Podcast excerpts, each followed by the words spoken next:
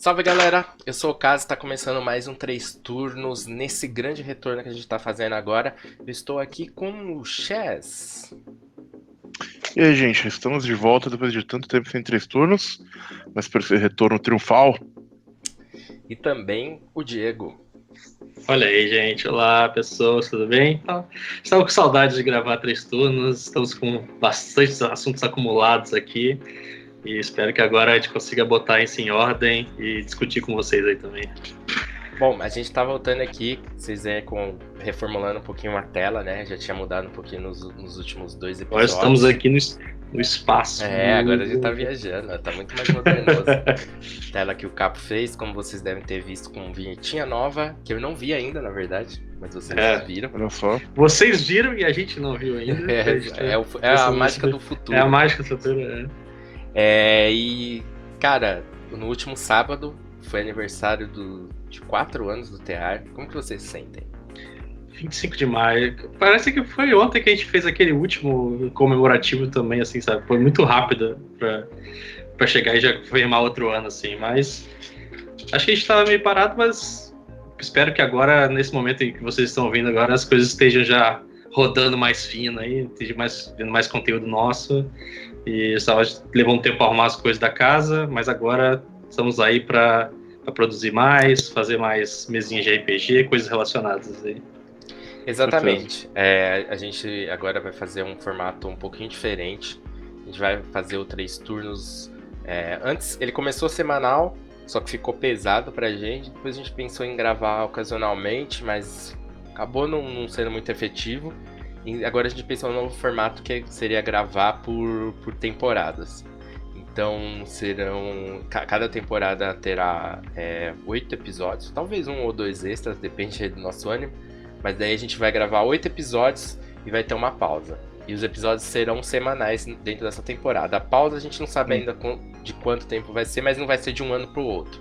Provavelmente a gente vai ter aí umas três temporadas por, eh, por ano, não sei. A gente vai ver ainda. Mas a gente vai, vai tentar seguir essa, essa fórmula da temporada, que a gente acha mais confortável, man- manter um certo frescor no conteúdo, não vira uma parada de obrigação, que era o que aconteceu é, na, digamos assim, na primeira temporada do, do Três Turnos.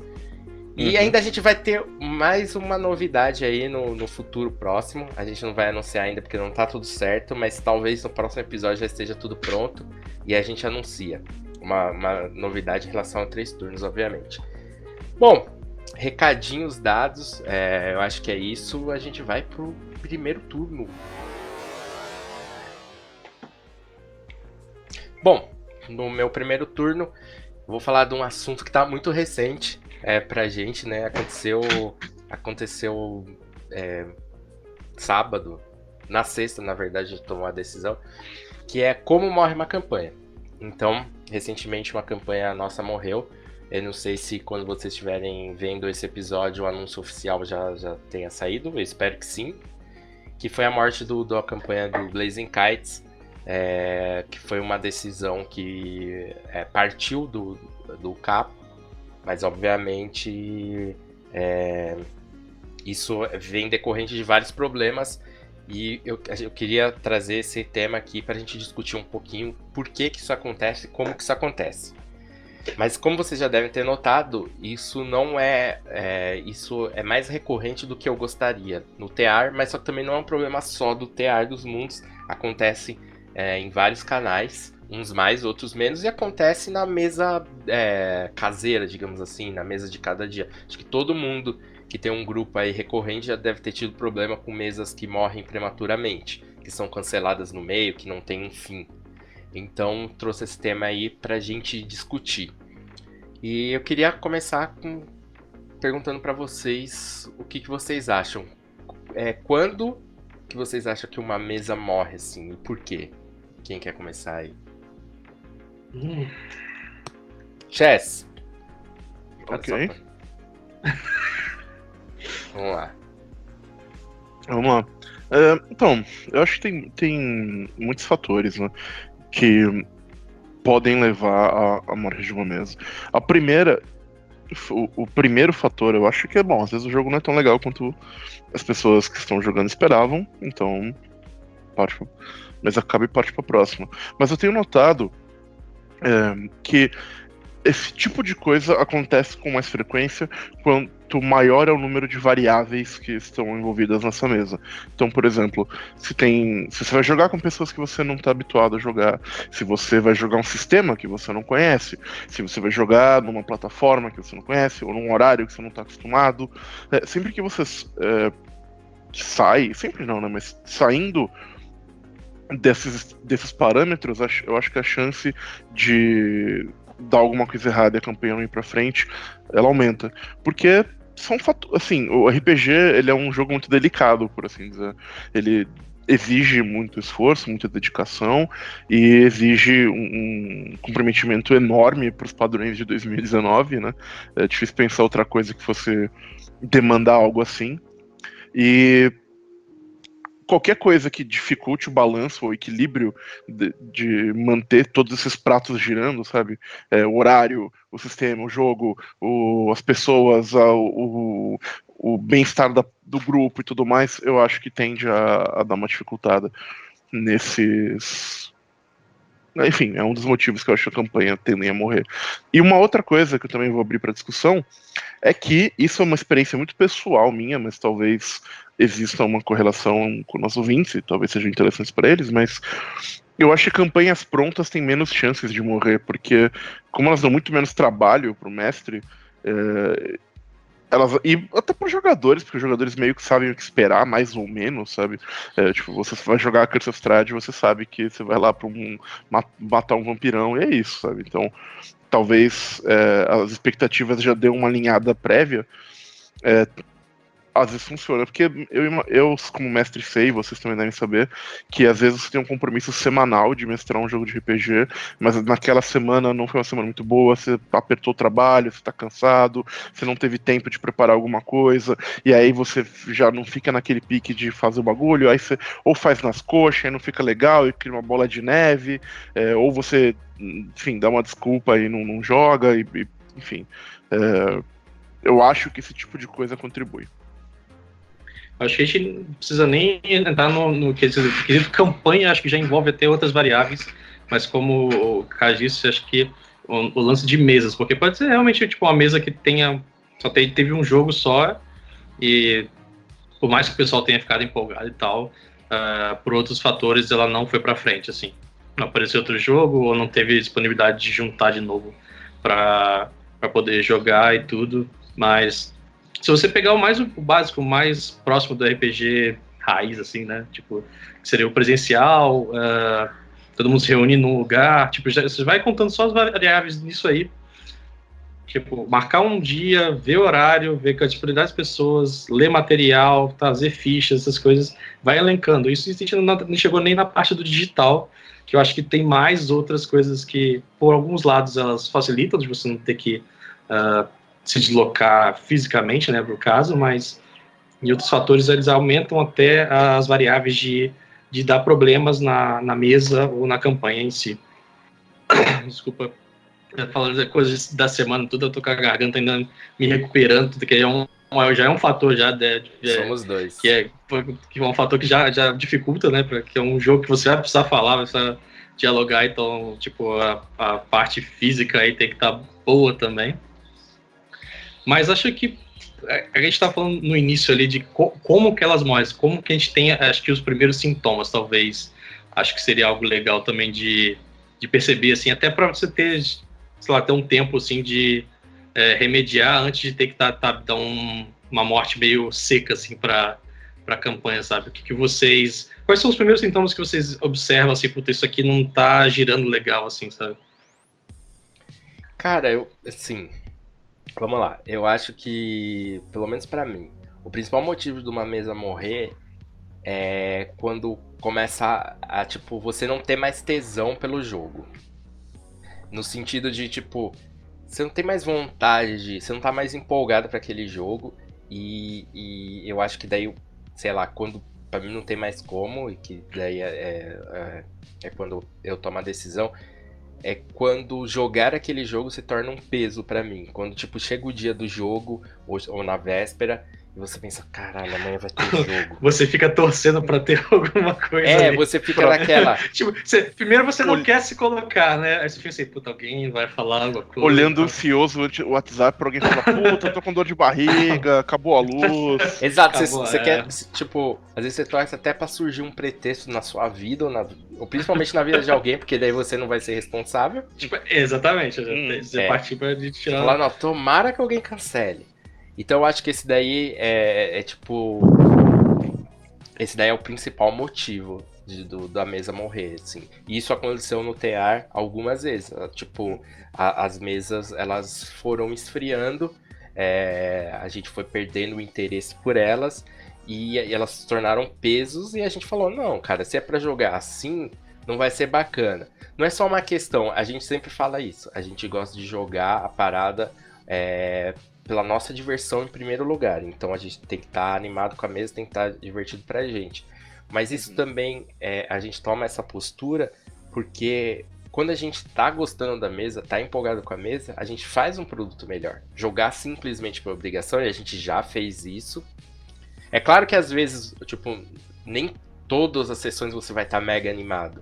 Como o Chess falou, às vezes a gente vai estar tá numa semana ruim e você acaba jogando é, por jogar, né? Para cumprir aquele compromisso que você marcou com seus amigos. Não quer dizer que a campanha em si esteja ruim, mas é que naquela semana você não estava bem. É, mas quando isso é muito recorrente, aí, cara, não tem como, é melhor, é, é melhor matar. Mas eu queria levantar o, o, o que o Chess falou sobre a campanha pronta e discutir um pouquinho isso, que eu não, não tinha pensado inicialmente nesse, nesse é, assunto. É, eu não sei, eu não sei se é questão de estilo, mas pelo menos para mim eu não acho que seja mais difícil mestrar uma campanha pronta ou um jogo pronto. É, eu acho que tem toda a, a, parada da preparação. Eu prefiro, eu, eu prefiro mestrar. Para mim é mais fácil mestrar jogos que eu, eu tenho só uma guideline e posso improvisar mais. Porque eu, eu não gosto muito desse trabalho que antecede. Mas eu, eu entendo quando o Jess fala que campanhas prontas têm menos chance de cancelar, e eu acho que isso é por conta da expectativa. O que, que vocês acham? Eu acho que assim, tem um fator de trabalho, é, para mim isso é relevante, e acho que isso vai ser relevante para é, é, mais ou menos pessoas, né? Bem ou mal. É, é aquela coisa, né? se um jogador não comparece, tem, pode ter jogo. Se o mestre não comparece, não pode. E se o mestre não preparou o jogo aquela semana, não tem. Então, é, é por mais. É, é, enfim, claro que isso varia de jogo para jogo. Tem jogo que você vai no improviso e vai tranquilo, mas é uma possibilidade. Agora, eu acho que isso que você falou da expectativa é muito correto, porque a gente vive falando dessa conversa prévia para alinhar expectativas e tal, mas é uma conversa difícil de fazer às vezes. É assim, difícil de fazer não, é difícil de, de, ter, é fácil ter a conversa. É difícil de tudo ficar claro nessa conversa no primeiro momento. É, e às vezes você chegar com uma aventura pronta, ela já traz muito sobre a proposta do jogo de uma forma muito clara é, para os jogadores. Então eu acho que, sabe, quando você pega, por exemplo, para não ficar sempre no D&D, eu vou pegar, sei lá, um Adventure Path da Paizo. E você chega lá e fala, ó, a gente vai jogar esse jogo, ele vai ser do level 1 ao 15, e ele vai ser em tal região de Golarion, e ele vai ter, vai ser sobre piratas, e ele vai ter mecânicas para lidar com barco, e é isso só isso já informa muito o jogo para os jogadores, para o mestre, para todo mundo na mesa. É, e eu acho que como você falou, ajuda a alinhar expectativas e ajuda a. É, enfim, a, a, que o jogo não, não acabe morrendo muito tão, tanto pela ideia do que, sei lá, o cara queria uma campanha de terror e mistério e o mestre entregou ação e é, aventura. Né? É, exatamente. Eu acho, eu acho que a vantagem também da, da que você falou da aventura pronta é que ela já entrega, já tá com isso pronto ali, com, esse, com essa sinopse assim, básica, pelo menos para alinhar a expectativa, assim. Mas acho que é, talvez se você tá como a gente começando para um, um jogo grande, assim, não sei que seja uma aventura, ou mesmo uma campanha mesmo, eu acho que é válido já fazer, lá, seria válido fazer essa conversa mesmo e pautar, assim, tipo, pelo menos é, tipo, é isso que vocês, quer, vocês querem, esse tipo de aventura? Ou chegar, pelo menos, apresentar antes mesmo de montar alguma coisa e falar, olha, eu gostaria, quero mostrar, sei lá, sobre piratas ou sobre coisas mal assombradas ou, sei lá, coisas espaço sideral. Você chega com isso aqui, isso é que eu quero, eu, mestre, quero o que vocês jogadores têm mais interesse. E aí, tipo, que... tentar fazer meio um termômetro, ver assim, chegar mais ou menos o que que. Tipo, claro, não vai ser. Não vai ser muito difícil a linha todo mundo querer o mesmo tema, assim, mas pode ser que tenha no meio disso um consenso de algo que ficou, sei lá, em segundo lugar. Você fala, então talvez isso aqui agrade todo mundo um pouco, assim. É... Outro. Pode falar, pode falar. Um outro ponto que eu, a gente não mencionou, que eu acho que é importante pelo menos citar, é o tempo entre uma sessão e outra. Muitos jogos que eram bons, estavam divertidos, Sim. acabam morrendo porque você fica dois, um mês sem jogar, dois meses sem jogar, e aí você volta a jogar e você não lembra mais, aí não engata do mesmo jeito. Aí depois tem outro um mês sem jogar. E é muito difícil um jogo sobreviver esse tipo de de ato. Nesse meio tempo, as pessoas se interessam por outras coisas, as pessoas desencanam, aquilo deixa de ser uma prioridade para elas, enfim. É, é, o tempo é um problema, é um inimigo também. Sim, sim. É... Eu, eu acho que isso daí é, é um fator bem grande e foi principalmente no TEAR um dos fatores grandes. É, para a gente fazer um estudo de caso aí, aquela uma campanha que eu iniciei de Uncharted, ela, ela sofreu disso, eu estava muito empolgado como mestre, com aquilo, tava idealizando aquilo há um bom tempo, preparando um monte de coisa. E aí, tipo, ah, uma semana rola porque um jogador sumiu. Ah, outra semana teve um problema. E aí quando você foi ver, tipo, um jogo que era para ser semanal, ele foi se arrastando, você jogou no, nesse mês e só vai jogar no outro. E isso foi um dos problemas é, que, por mais que eu não esteja é, na, não tem estado na campanha em si, mas observando ali no TR do Blazing Kites, porque o jogo foi, tipo, se arrastando, né? Teve um jogo, daí não, outra semana não rola, aí outra semana não tem, aí tava intercalando com DW, daí não tava mais, e isso daí vai criando todo um desgaste, concordo 100% com o Chess, mas aproveitando esse gancho do, do, do Cases, né? É, a, gente, a gente concordou, eu acho, os três, sobre que uma campanha é, pronta tem mais chances de sobrevivência que outras campanhas. Mas a gente pegar o nosso caso, TEAR, a gente já jogou é, campanha mesmo. Eu não considero a Caçada Sombria bem uma campanha, é mais um jogo menor, né? Não sei se você concorda comigo. Mas a gente pegar campanhas mesmo grandes, a gente jogou quatro no canal. E só e uma, uma que a gente terminou. É, é só uma hum. vingou. Então a gente teve três que morreram. Por que, que vocês acham que isso aconteceu? O Diego não participou de todas, né? Ele particip... Eu também não participei eu participei de todas. De duas, é, participei de duas. Acho que Chesco participou oh, de todas. Que eu me lembre, é. que é, é, a memória aqui tá, tá brava. Vamos lá. Out of the Abyss, eu acho que acabou porque a agenda da Lu foi pro caralho. Sim, e aí é ela não, não, podia, não podia mais mestrar, não, não teve como continuar comparecendo no canal, enfim, não, não rolou. É, eu acho que foi o principal motivo. Um, eu acho que. que... Aí quais foram as outras? Teve essa, Prince teve of the Apocalypse. Prince Apocalipse. E, e a e Mines of Pendelver. Uhum.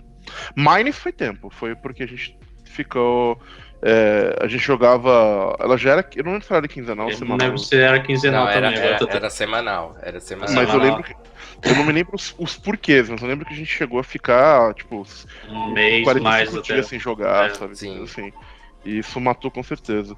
E o, o Princess, eu. Te, teve algumas coisas, né? Teve a parada com a Jessie, que teve isso. que sair do jogo, que foi uma parada que, que complicou. É, teve eu, eu não fiquei muito empolgado com a campanha depois que eu peguei para ler e tal, não gostei tanto da campanha, então acho que eu como mestre não estava muito é, empolgado para mestrar ela e, e, isso se refletiu na vontade de, de, continuidade do jogo. Mas eu acho que foram esses os motivos principais. Se vocês se lembrarem de mais coisa, por favor, é, falem.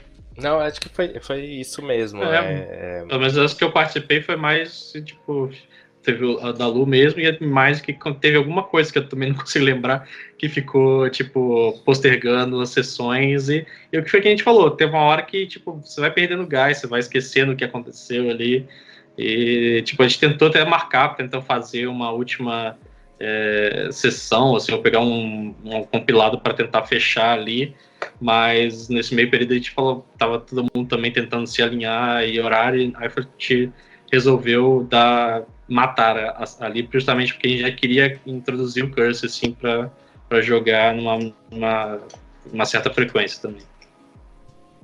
É verdade, né? A gente já terminou ela e começou o Curse. É, foi, foi pra, tipo, a gente meio que matou ela justamente pra começar do zero uma outra campanha e, e, e até o final. Começar? Ah, foi Pendal. Foi o Minds, é, é. é e agora, agora a gente tá meio que fazendo a mesma coisa. Só não vou revelar ainda o jogo, tá?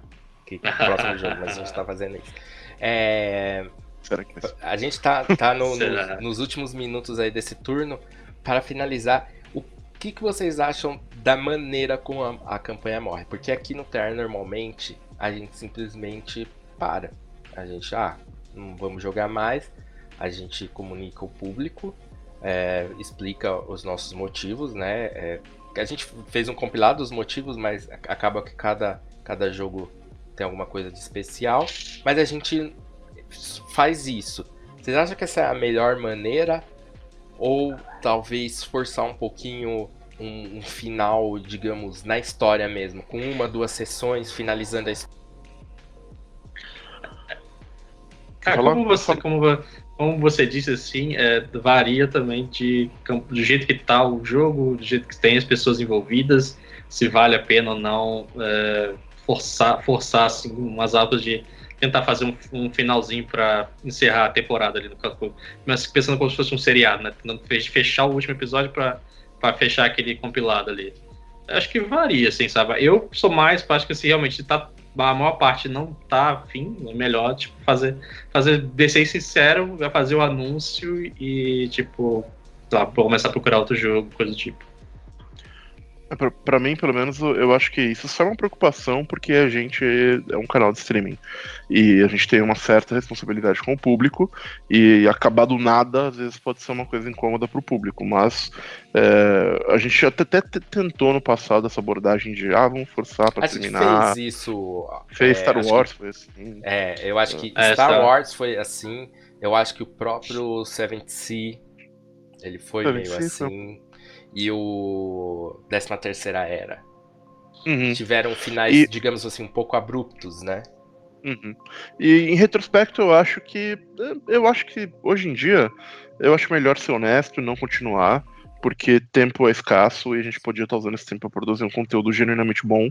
E o nosso público, pelo menos, entende esse tipo de coisa. E a gente é muito, muito é, transparente com essa possibilidade, né? Então, é, acho que a transparência é o caminho para isso. É, assim, no passado a gente se preocupou mais com isso, né?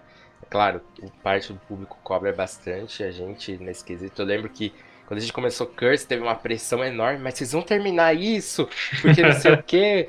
Tipo, tinha toda aquela coisa. É, e eu entendo, porque é, do lado do público, entendo que é muito ruim você se engajar numa história, começar a acompanhar uma história e essa história não ter fim, né? É, tipo, é, é, é bem ruim. Mas é, como, como é uma mídia nova, RPG é uma mídia nova em termos de entretenimento para um público, não para quem está jogando, essa é uma possibilidade que a gente tem que levar em consideração. Infelizmente é assim e pelo menos por hora a gente vai continuar com, com essa postura. Quando um jogo não estiver sendo legal pra gente, independente do motivo, ele vai morrer. Então, vamos ao segundo turno. E dessa vez vamos falar do fenômeno nacional, o grande fenômeno Tormenta 20. Um, que eu queria, e eu acho que pode ser uma, um papo interessante, né? Porque eu tenho aqui duas pessoas que notoriamente não são muito fãs de Tormenta. Agora? O que agora? eu acho que vai trazer uma, uma abordagem um pouco diferente do que a gente vê por aí na, na internet. É, mas, enfim, para quem não conhece, se é que tem alguém, enfim. O fato é que Tormenta, né, o cenário de RPG nacional, entrou em financiamento coletivo é, no final do mês nesse mês ainda, né? Foi, enfim, entrou em financiamento coletivo tem 15 dias e quebrou todos os recordes de financiamento nacional. Talvez vá quebrar todos os recordes de financiamento coletivo no Brasil, ponto. É, em termos de RPG, já é um, o maior sucesso de todos. Ele tá vindo aí, né, com uma, uma nova proposta pro, pro RPG de Tormenta e, bem ou mal, colocou Tormenta nos holofotes é, mesmo quem não joga Tormenta, não tinha contato com o cenário há muito tempo, é, voltou a pensar sobre e a ter contato com, porque no meio RPGístico foi uma tempestade é, rubra, é difícil de, de se esquivar, né? E, é, por causa disso eu vi diversas conversas surgindo sobre Tormenta 20 e eu nesse ponto queria é, trazer isso aqui para os três turnos, né, para a gente comentar um pouco sobre essa visão, porque eu sou um, fã, eu gosto do, do cenário de Tormenta pra caramba, ainda que eu não seja muito fã do sistema do Tormenta RPG em especial, que eu acho que eu não, sou, que eu não gosto muito. Mas eu queria saber do, do Capo, perdão, do Cass e do Diego, se vocês têm um contato, tiveram contato com Tormenta antes, se vocês gostam ou não do cenário, e o que Tormenta 20 precisaria fazer para vocês se animarem com Tormenta de novo? Interessante. Cara, meu contato. Eu não tive muito contato com o RPG de Tormenta em si, eu tive mais contato com as obras em torno do cenário. Eu lia muito Rolha Avenger quando era, quando era moleque, consumia dra, dra, dra, Dragão Brasil também, então vi algumas coisas ali.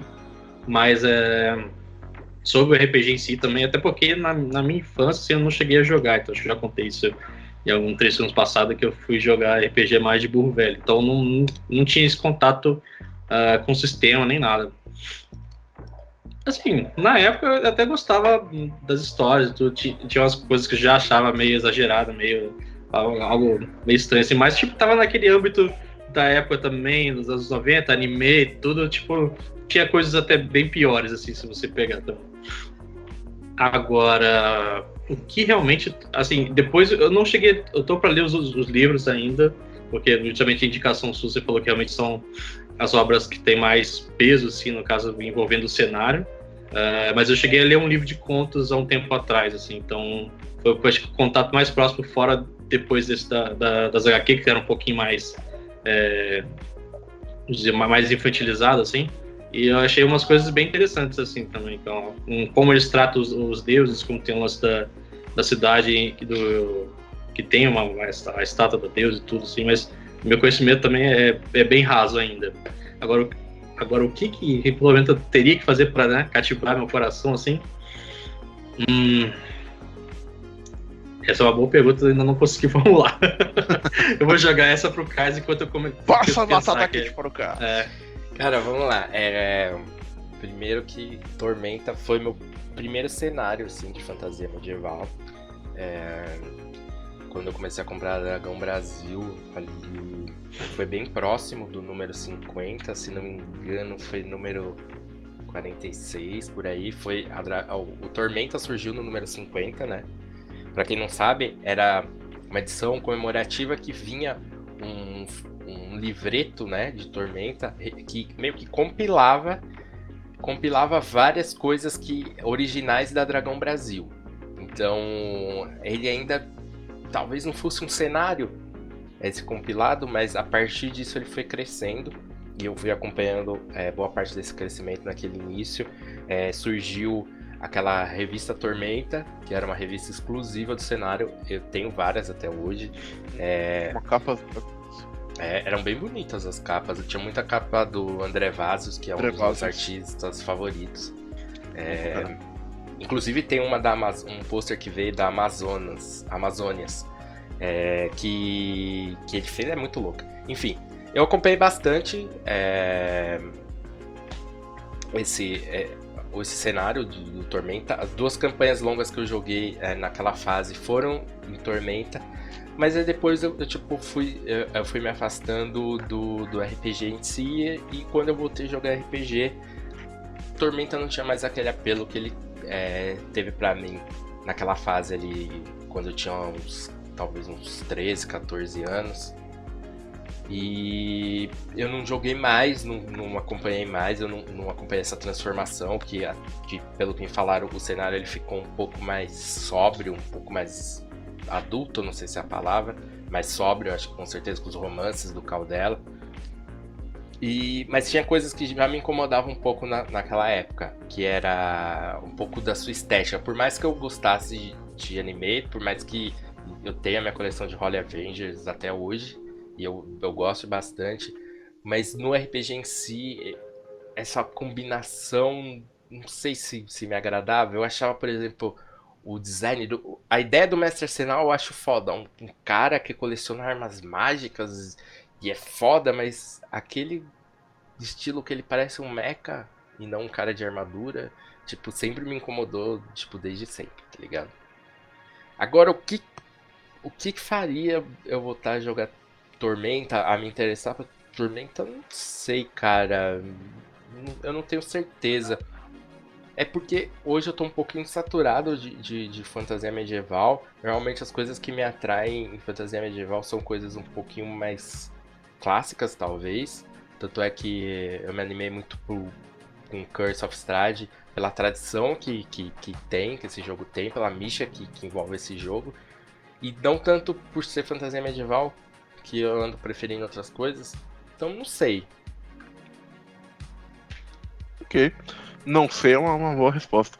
É... Prefiro, prefiro, não opinar. Mas bom, já que a gente, a gente, tá, a gente tá em dúvidas, assim, o, o que, que você pode trazer pra gente uh, que você já estudou mais da, da nova cara de Tormenta, assim, que possa trazer alguma novidade assim, pra gente? Tem, tem coisas, e assim, eu acho que é importante comentar, né? o Cass falou, por exemplo, da estética de Tormenta e tudo mais, é, e, e, isso cabe no, no que você falou agora, Diego.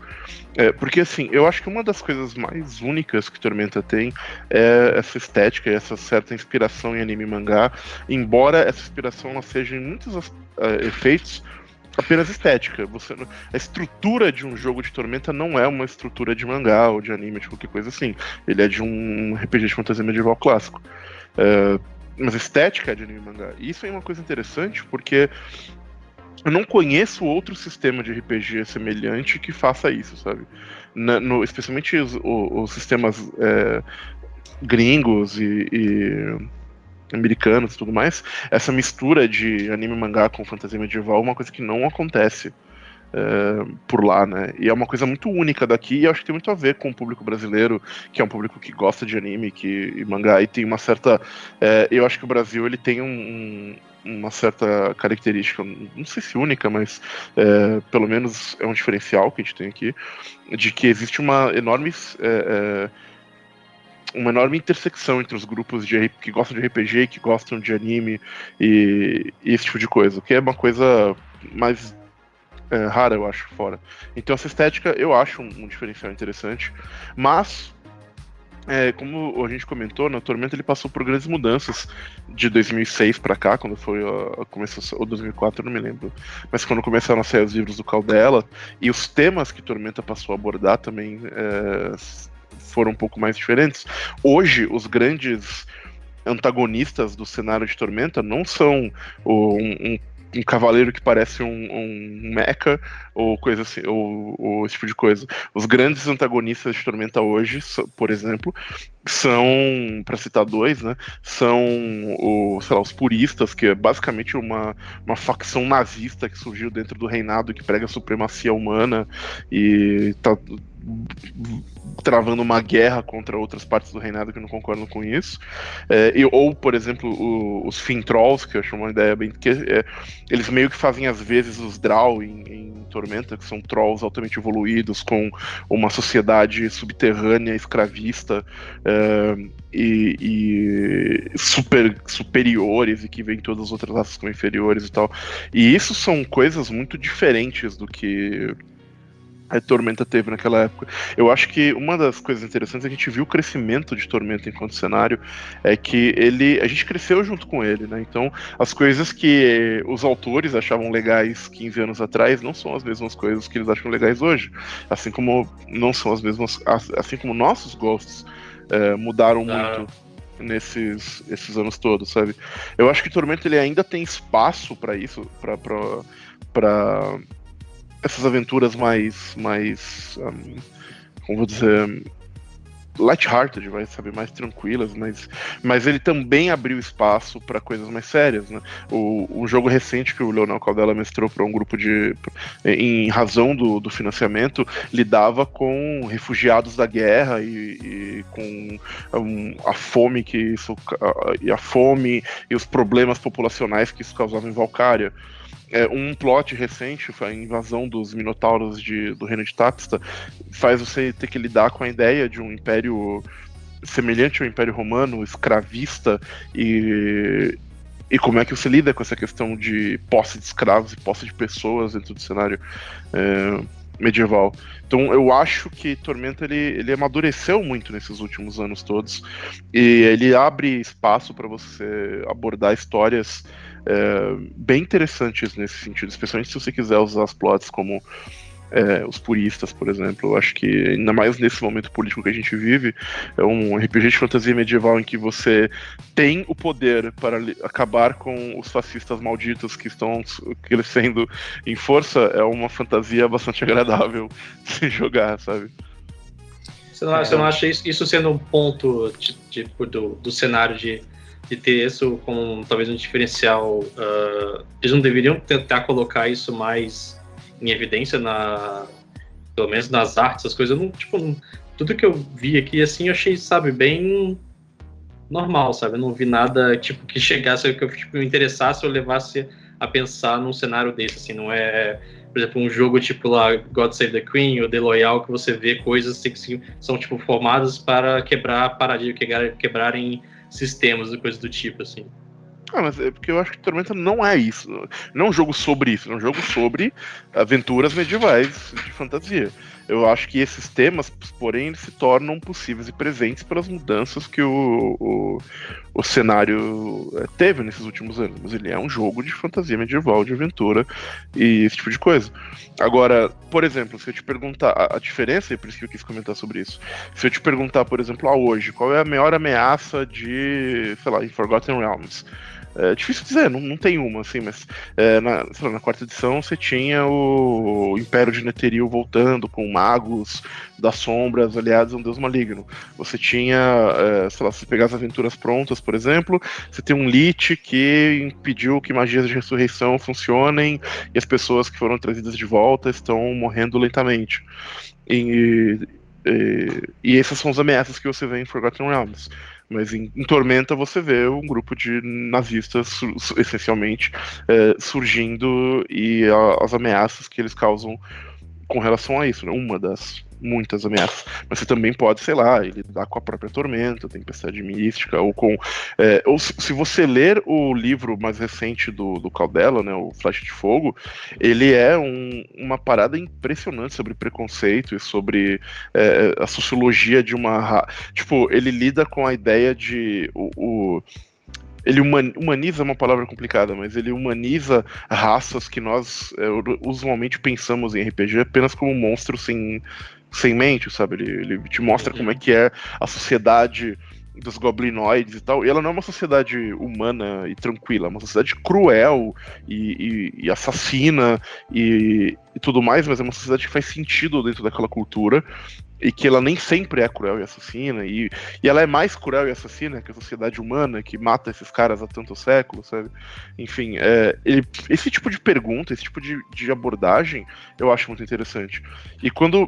E, e você fala, tipo, ah, eles não deveriam pôr isso em evidência, o, é difícil, porque o Flash de Fogo põe isso em evidência, sabe? A capa do Flash de Fogo não é uma capa de anime mangá. Não, ela é bem, bem diferente. Assim, Mas o, o, o cenário, eu acho que ele tem essa estética, e eu acho que ele não deveria mudar essa estética completamente. Por, eh, ele, ele é isso. Essa estética anime mangá ela é importante, e, e, eu não acho que porque, por ser anime mangá você não possa ter. Seria o mesmo que falar que não existem animes ou mangás que tratam de temas sérios, de temas pesados. Não, de não, é, temas... não, a, minha, a minha coisa não é nem ser anime ou mangá, assim, é porque eu tipo, passo, passei aqui umas imagens do próprio financiamento, sabe? Ok, tipo, cenário de fantasia, você tem tipo uma parezinha ali, tudo, sabe? Mas o que, que isso tem a mais que um D&D ou um cenário desse? Isso, tipo, isso de cara para mim não, não me trouxe, sabe, muita coisa. É, quando você começou a falar do plot, eu falei, puta, isso já tá bem mais interessante, assim, sabe? De, uhum. Já dá para rolar coisas mais uh, dentro da história mais interessantes. Mas eu falo do jeito que é vendido assim. Se você não conhece, se você tá com um entrante por fora, assim, uh, é difícil saber, sabe? Tem que se aprofundar muito para para entender essa parte também. Talvez, é... talvez seja. Eu tava, eu tava aqui refletindo, né, sobre o que talvez me motivasse a jogar. E me ocorreu que, eu não sei se isso tá no escopo do financiamento, eu não tenho acompanhado tanto assim, acompanho um pouco os números, que são incríveis. E a gente nem falou muito é, deles. Eu, isso, que, isso que eu ia falar agora. No, no momento que a gente tá gravando, está quase com 660 mil já. Isso é, ainda faltando mais de um mês. Né? É um recorde absoluto de um RPG nacional. De, é, não só um RPG nacional, como um financiamento coletivo nacional. E, cara, isso é muito impressionante. E o outro número que, que, eu, que eu vi a galera é, divulgando é que acho que mais de 50% dos apoiadores são novos apoiadores. São novos ao Catarse. São, é, são pessoas que nunca tinham apoiado é, um financiamento coletivo antes e agora foram apoiar o Tormenta. Por que, que isso é impressionante? Porque antes, quando a gente analisar é, é, financiamentos, é, se falava muito que existia uma bolha. Então, sempre um, as mesmas pessoas que acabavam financiando quase todos os jogos. Então, era sempre aquele mesmo grupo. E quando você tem um jogo que pega, que tem um financiamento gigantesco como esse, e ainda 50% das pessoas são novas, você está trazendo gente para gastar dinheiro com RPG.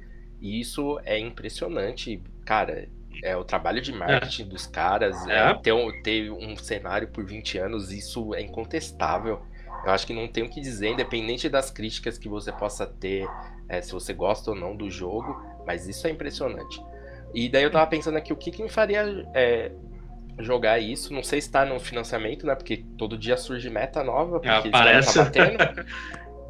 Mas eu acho que uma mega campanha dessas, a La Curse of Strade. Está no financiamento, olha, olha só. Aí. E já Talvez... foi financiada. Talvez isso, Ele... dependendo da proposta da campanha, óbvio. Uhum. Olha se for uma proposta tipo essa que o Chess falou, já. Meio um Adventure me... Path, é... tá ligado? Que fosse uma temática que, que me é, chamasse atenção.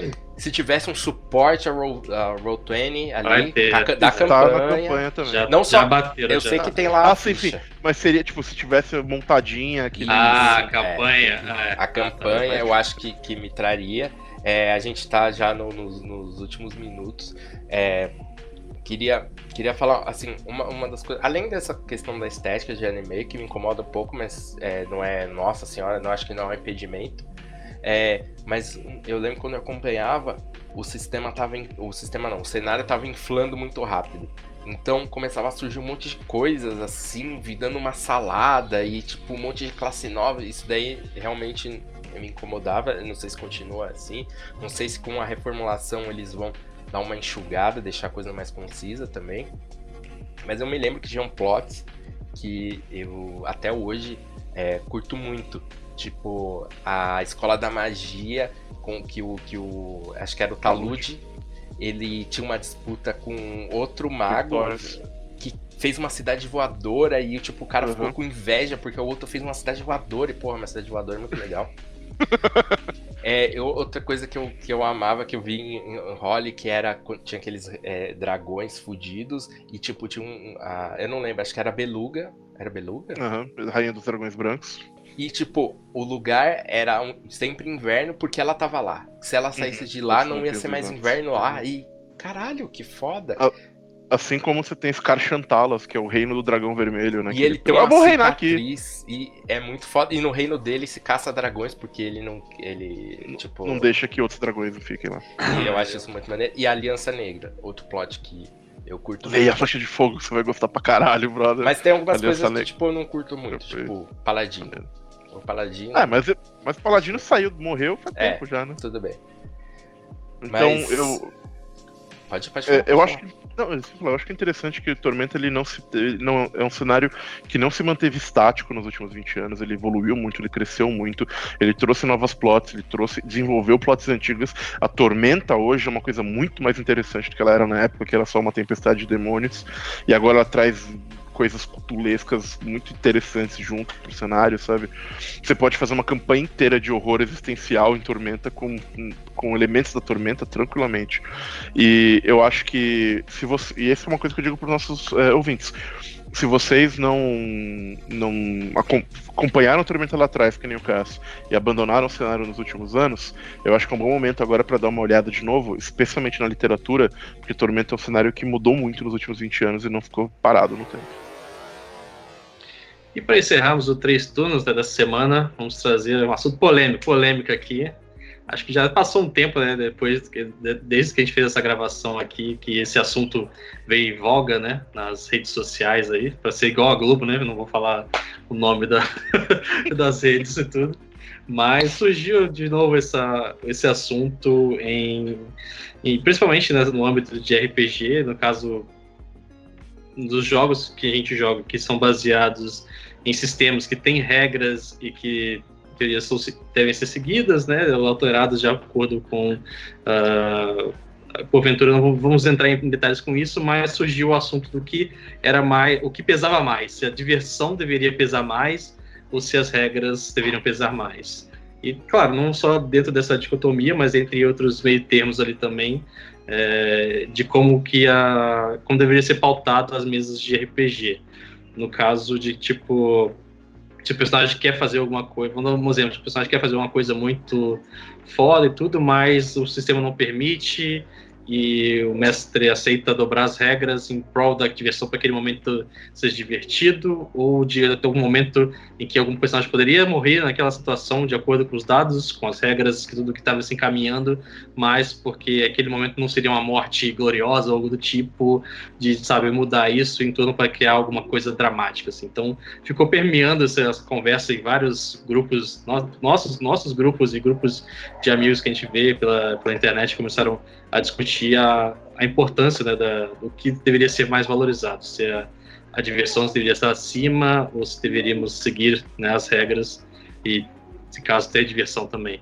É, vou jogar porque esses dois companheiros que estão comigo aqui na mesa participaram afoitamente dessas discussões, até mais do que eu, fiquei mais olhando. E eu gostaria de, saber os seus pontos. Os pontos, vamos começar com, com cara, ver quem. Cara, cara, cara deixa eu falar, que tá. Deixa, deixa eu falar primeiro, porque o Chaz é uma pessoa vai, mais, mais eloquente. Eu, é, eu é, tô vai. acho que mais magoado com esse tema. Tá. Vamos lá. Cara, eu, se ajeitar na cadeira ali. A gente, a gente fala muito que a gente joga por diversão e tal, isso é verdade, de fato.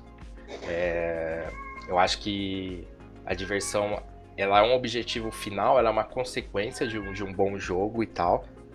E, claro, isso, isso é importante. O meu problema com esse papo de. Meu, meu gato tá, ele tá miando que é pra me irritar tá. mais, tá ligado? Vai ficar, Mas, isso aí, cara. Vamos lá. Deixa, deixa. O, o meu problema com esse papo de diversão é, é, nas discussões de RPG. Não é tanto a, a, tipo diversão em si, ou se você quer se divertir. É óbvio que as pessoas querem se divertir num jogo. É, talvez nem todos, talvez você não joga RPG eu, pelo menos, não jogo RPG somente pela diversão, porque eu tenho milhares de maneiras de me divertir hoje. É, e, e tenho maneiras muito mais garantidas de me divertir hoje do que RPG. A gente falou é, no primeiro turno sobre como campanhas morrem, o Chess falou de variáveis. RPG tem muitas variáveis para dar errado. Você tem que alinhar muitas coisas para ele de fato ser uma experiência boa. Não é fácil. É, eu, eu jogo RPG há bastante tempo, joguei bastante RPG e eu acho que eu tive muito mais experiências médias para baixo do que experiências muito, muito boas. E tive muito mais experiências eh, divertidas jogando videogame, é muito mais fácil. Eu ligo aqui e, e, e vou me divertir. Mas enfim, o meu problema com, com, esse, com esse papo é quando você está discutindo mecânica, você está discutindo linguagem, você está discutindo técnica de RPG e um fala que é de um jeito, outro fala que é do outro, é normal, as pessoas discordam, e alguém fala, eu faço isso por diversão. É em prol da diversão, e não sei o que. É, esvazia a discussão, é, esse, argumento, eu nem acho que são argumentos de fato, tá? Mas acho que esvazia a, a discussão, porque eu não posso, não tem como eu discutir a sua diversão. Porque a, a, sua diversão, ela é subjetiva e ela é pessoal. Como que eu vou discutir o que é divertido para você? Eu posso discutir técnica de jogo, eu posso discutir mecânica, mas eu não posso discutir o que é divertido para você. Você pode achar coisas muito malucas para mim, muito divertido e vice-versa. Então meu problema com esse papo de ah, eu faço por diversão, não sei o que, é tipo caído. Eu citando o podcast do Regra da Casa lá, o Café com Dunja, que o Tio Chess participou. É, o, o Bob ele abre o, a discussão falando dos lados, né? Ah, o pessoal tá do lado do, desse lado da discussão, o pessoal tá do lado da discussão. Aí ele chega e pergunta pro, pro Kobe: Kobe, você tá do lado desse lado ou do outro lado? Aí o Kobe fala: Eu tô do lado da diversão. O que isso significa? Eu não tô, o Chess que discorda dele não tá do lado da diversão, o Chess tá contra a diversão, então, tipo, não faz sentido, saca? Então esse é o meu problema com, com, com essa parada aí, tipo, mas agora voltando para a discussão em si. O que, que você faz em prol da diversão? Então vale tudo? Tipo, o, o Balbi até fez um tweet. Ah, então eu vou apitar um pênalti no meio do futebol porque eu acho que seria divertido se tivesse uma reviravolta no jogo. É mais divertido, não é? Se o jogo for mais disputado do que simplesmente um lado predominante. Tipo, mas e aí?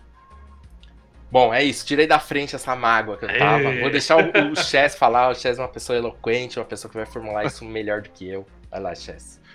Uh, bom, enfim. Uh, uh, o que eu acho que sempre.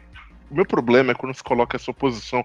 Assim como o caso. Quando se coloca essa oposição, essa dicotomia entre regras e diversão, como se uma coisa fosse inimiga da outra, fosse é, problemática para outra, ou, sabe? Ou como se seguir uma estrutura é, fosse algo que, por qualquer razão, é, diminui a sua apreciação do jogo. E eu acho que essa ideia ela advém de algumas é, coisas que são presentes na nossa cultura de RPG.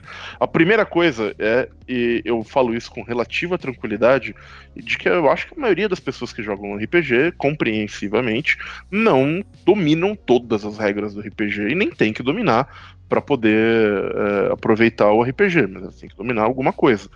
E situações que às vezes poderiam ser resolvidas mecanicamente ou coisa assim, acabam não sendo porque, enfim, é, a pessoa não tem o conhecimento necessário, ou enfim, não, não conhece o sistema para poder fazer esse tipo de coisa funcionar. Mas isso é secundário.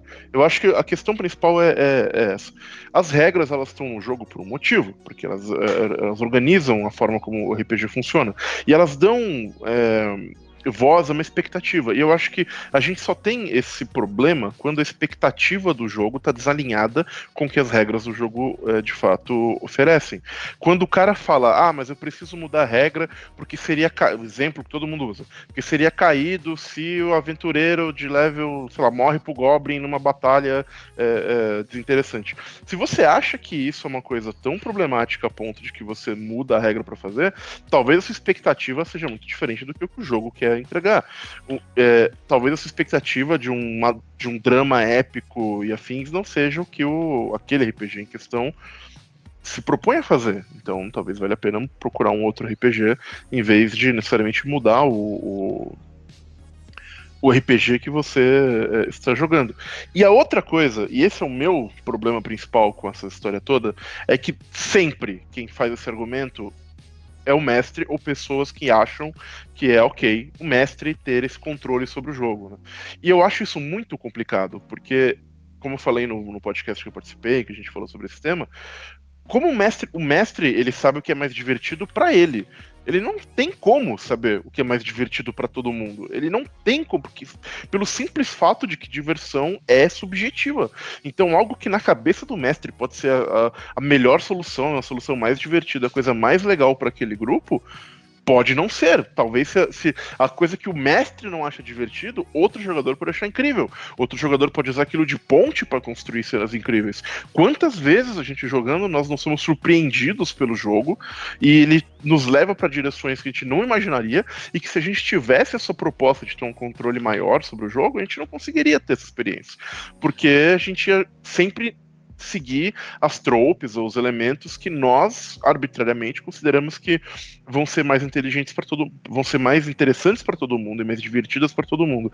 E eu não acho que mestre nenhum no mundo tem essa capacidade de julgar o tempo todo o que é mais divertido para todo mundo.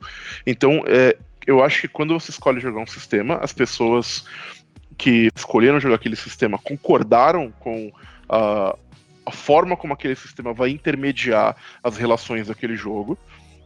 E no momento em que um jogador ele toma uma liderança sobre ele toma uma liderança sobre essa esse espaço comum, eles tornam tirano.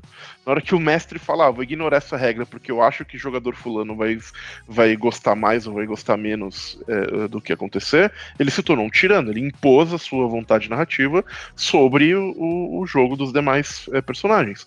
E eu acho bizarro a gente ter a ideia de que o mestre pode fazer isso, mas ninguém mais pode. Porque é na hora que se você acha que vale tudo pela diversão, por que, que só o mestre tem que ter esse controle? Porque não pode chegar o jogador e falar, puxa, seria muito divertido se eu pudesse aparecer repetidamente nessa cena. Então estou nessa cena. Porque não, eh, não seria muito divertido se eu pudesse, é, sei lá, matar o dragão com um golpe só. Então eu vou fazer isso. Ou se pudesse curar o meu inimigo, o meu companheiro, com uma prece muito poderosa pro, pro Deus X. Mas eu não sou clérigo, só fiz isso porque eu acho que vai ser legal. E eu não posso também. Mas, enfim, sabe, o, o, jogador nunca pode fazer as coisas que a gente deixa o mestre fazer. E coisas que, na minha opinião, estão muito fora da alçada do que o, o, do que compete ao mestre e dos poderes que ele tem que ter como árbitro e como é, a pessoa que está organizando o, o jogo ali, sabe? E então, é, enfim, acho que falei muito já. Se querem passar para outra pessoa, eu. E, é, um, é, é, é, um sentimento que tá é, é, não, tá engolido aqui. então, às vezes. Esse é o momento, esse é o momento. não, e eu digo só, mais. Eu só, eu só, eu só queria só que eu só queria só dar uma segurada assim, deixa eu falar. É, só pra gente não queimar a pauta, porque a gente tem um, um assunto especificamente para mestres que eu acho que a gente vai ter abordar bem melhor assim, mas de qualquer maneira tá bem alinhado com, com esse tipo de, de digital que é diversão mesmo, assim, que a gente já discutiu previamente. Pode falar, cara. Cara, é, a gente tem até um exemplo desse, e a, e a galera. É, é, é, que assim, a discussão do, da diversão ela acabou surgindo de outra discussão que talvez a gente traga pro Três Turnos, acho que até na, na nossa lista de possíveis temas. Que a, a gente tava discutindo é, sobre se, se cabe ao mestre ou não ficar alterando rolagens, ficar alterando é, de monstro on the fly e tal. E a gente tava nessa discussão e aí a galera veio com esse negócio, ah, mas é diversão, é diversão, é diversão. E aí eu já falei de como isso, como eu acho isso péssimo, né, esse, esse argumento e tal. E até a galera tava falando assim, que a gente tava falando, não, isso a gente acha errado, a gente acha que a pessoa tá, dessa forma tá jogando errado, daí algumas pessoas falando assim, mas vocês estão falando que as pessoas estão se divertindo errado. Não. A gente não está falando que alguém está se divertindo errado. Porque, como eu disse, a, a, a diversão é subjetiva. Eu não acho que, que eu tenha como dizer se você está se divertindo certo ou errado. Mas eu tenho como dizer se você está jogando certo ou errado. Porque o jogo tem regras e o jogo tem boas práticas e más práticas. Isso daí, a gente, é, algumas coisas podem ser até um pouco subjetivas, a gente pode discutir o que é certo ou errado dentro do RPG. Mas se você quiser jogar banco imobiliário com carta de baralho e que todo mundo com passe livre do, da cadeia e você está se divertindo, você está divertindo certo, mas você está jogando o jogo errado. Essa não é a regra do jogo. Então, ponto. Excelente colocação, cara. A maneira como você colocou isso foi muito. Depois é, eu que sou eloquente, o cara mandou. É, eu gostei dessa é, frase. Não, é, é, é, tipo, é porque a galera ficou, não, mas vocês estão interferindo na diversão das pessoas? A gente não tá, cara. A gente não tá. A gente tá discutindo o jogo, certo? É isso. A gente não tem como. É, o, outra questão, dando um exemplo aí prático, voltando àquela mesa de Monster Hearts, é, é uma coisa que, que aconteceu em um certo ah, momento. O, o Vitor, não, não na mesa do TR, tá? Mesa do estudo do mestre. É. O Vitor, ele catou e ignorou uma regra completamente, porque ele achou que aquilo seria mais divertido para a história e que seria mais legal para a história. Eu, Cass, concordo que aquilo para a história foi melhor, mas eu, Cass, também concordo com, com a geração do Chess que aquilo tirou totalmente a agência do, do, do jogador Chess, do personagem do Chess, em prol da história. E tipo. Não, e, eu nem tenho. E, e, eu, eu desafio isso. Eu não tenho como saber se foi melhor ou não. É. Eu não joguei a versão que não existiu. Exato. É, é eu não difícil tenho como dizer. saber se foi melhor. Não, mas assim, colocando, entre um e outro, se eu tivesse que escolher, assim, um e outro, em termos de história, tá? Só de história. Eu escolheria a versão do Victor, em termos de história. Mas em termos de jogo, porque a história. é, a gente até já falou sobre isso aqui também no 3 Turnos. A história é uma consequência do jogo. Mas a gente tá jogando. Em termos de jogo, o Chess tá correto. Porque foi tirada a agência dele, foi ignorada a regra em prol da história. E tipo, é. Ah, mas eu fiz isso porque é mais divertido? Tá, talvez tenha sido mais divertido pro, pro Victor. Mas não, certamente não foi mais divertido pro Chess. É. E aí, qual que é o impasse? Qual é a diversão que vale mais? E vale mais a do Victor como mestre É. ou vale mais a do Chess como jogador? A questão é, por que, que tem as regras? Porque as regras são imparciais. Uhum. Elas não têm lado. Elas estão lá.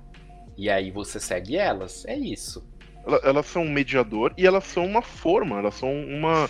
Elas dão a estrutura que vai é, guiar aquele jogo, né? Elas vão determinar o que é possível, o que não é possível dentro daquela ficção, e o que elas ajudam você a contar essas histórias e elas pautam sobre o que essas histórias é, vão ser.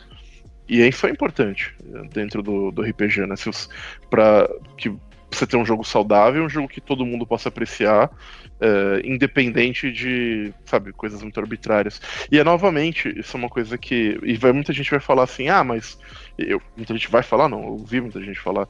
Ah, mas eu, eu jogo, meu mestre altera a regra, meu mestre faz um monte de coisa e o jogo é super legal. Tudo bem, a gente sempre é, é, falou aqui, eu não posso dizer que você está se divertindo errado, o jogo pode ser legal para você. é, pelo seu mestre fazendo essas coisas. Eu acho que ele provavelmente seria melhor se ele não fizesse, mas mais importante do que isso, é, eu acho no eu acho importante colocar é que por melhor que se- esse mestre que você colocou, né, que ele conhece o seu grupo tão bem, ele conhece as pessoas que jogam com ele tão bem, a ponto que ele, sei lá, entende e consegue é, fazer isso para que seja mais divertido, para que ele, sei lá, tenha um, uma atenção muito fina ao que as pessoas que jogam com ele gostam, só vai funcionar para as pessoas que jogam com ele, né? Na hora É. que ele sair e for jogar com uma pessoa diferente, Cara, for jogar eu- com uma situação Eu queria distinta, até, até levantar isso que você levantou, desafiar um pouco essa ideia. Esse desafio nem é meu, é do Balbi. Eu acho que sim, existe muitos casos desses que você colocou, mas o Balbi levantou uma parada que eu achei interessante. Será que realmente o mestre é, conhece tão bem o grupo a ponto de divertir esse grupo? Ou esse grupo acaba meio que refém desse mestre? Porque se eles não conhecem o outro lado, não tem como saber, que nem você falou da, da, da história. Eu não sei co- como que era a outra versão, não sei se essa é a melhor, porque eu não vi a outra versão. Então será que Uhum. esse grupo não sabe que talvez seguindo as regras, digamos, vanilla, seria melhor? Porque eles nunca jogaram, porque aquele mestre nunca deixou, tá ligado? Então Uhum. talvez esse grupo até seja ref- meio refém, tá? exagerando um pouco, tá? Mas seja refém desse mestre nesse sentido. É, mas assim, só colocando, a, gente, é, vocês que acompanham a gente, sabe que muitas vezes a gente altera regras e mecânicas, faz hacks. Esse não é um problema, tá, gente? Não é tipo essa questão. É, é, é como isso é feito, saca? E tipo, é, usar isso é, em nome da diversão. E tipo, ah não, tô fazendo isso porque é mais divertido assim. E, tipo, será que é? E tipo, vale tudo nesse sentido? Posso fazer qualquer coisa em nome da diversão, que nem o Chess falou do jogador. Uhum. O jogador pode falar, pô, seria muito legal se eu tirasse um crítico agora. Pô, mas seria legal pra todo mundo? E ele pode fazer isso? Ele pode simplesmente. Tirei um 20 aqui, foi crítico. A gente convencionou que não, né? Mas o mestre pode. Então são coisas que é, é, eu acho que ajudam a, a dar essa dimensão nessa, nessa discussão. Né? Acho que quando você pensa um pouco nesse elemento, você nota, começa a notar as incongruências que esse tipo de, de raciocínio leva, necessariamente leva, sabe? É, eu, o, eu não poderia ter dito melhor do que o Cas. É, eu gostei muito dessa colocação sua de que, de fato, é, você, eu não posso te dizer como você está se divertindo certo ou errado, mas você está jogando o jogo certo ou errado. Isso é, muito, isso é muito verdadeiro e eu queria ter pensado nisso sozinho. eu pensei muito nisso, foi muita, foi muita eu quero Uma camiseta, eu quero a camiseta mágoa. disso agora. Só, só a última polêmica. Eu acho sim que tem algumas coisas que, que eu considero se divertir errado, mas são poucas. Tá? Uhum. E eu vou colocar aqui, já que a gente tá falando desse tema. É Vamos é lá. quando a sua diversão é, ela é, tem como custo a diversão das outras pessoas. Dos outros. Eu acho que isso, para mim, é se divertir errado. Tirando isso, se tá todo mundo se divertindo, não não não tá errado. Ou, se vocês querem... ou, ou a sua diversão, ela traz a, algo ruim para outra pessoa também. Não só, não só tirar a diversão, né? É, Mas acrescentar sim, sim. algo tipo, pior, assim. Acaba em detrimento de outras pessoas, é. outras pessoas. Que nem eu é. tava ouvindo ontem no Diário de Mesa, os caras falando que foram pra um, o pessoal foi pra uma sessão de jogo e, e bebeu todas e não se lembra nada, só se lembra que eles ficaram correndo pela casa. Cara, posso falar que eles estão se divertindo errado? Não, eles devem estar se divertindo pra caralho, já que eles ficaram correndo pela casa. Mas, tipo, bom, é, aqui é RPG eu posso dizer que não era, tá ligado?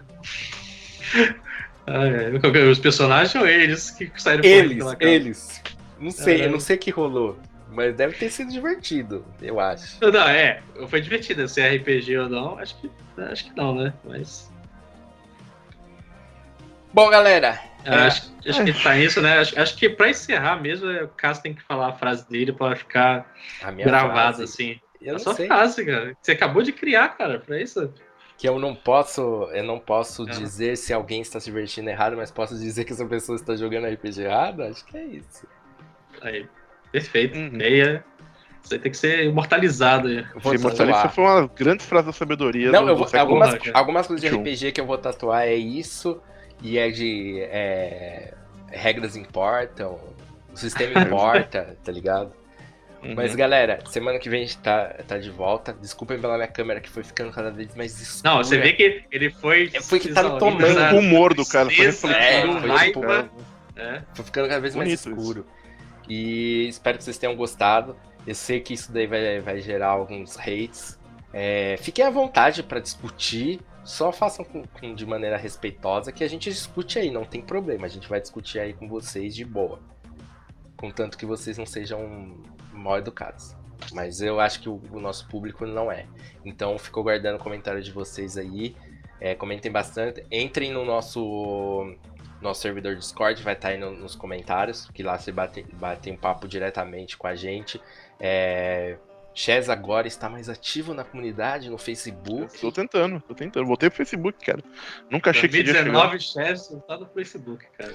E semana que vem espero vir com uma, é, uma novidade a respeito do três hum. turnos. E acho que semana que vem também a gente já vai poder anunciar o nosso novo jogo. jogo carro-chefe. Acho que vocês vão gostar. É, tá prometendo eu, pessoalmente. Galera, tem uma galera que já pediu já faz tempo, cara. A galera é. já pediu faz tempo esse jogo. Eu tô, tô, tô empolgadíssimo com o jogo. Já tô pensando em várias coisas do meu personagem. E isso, pra mim, é um ótimo sinal.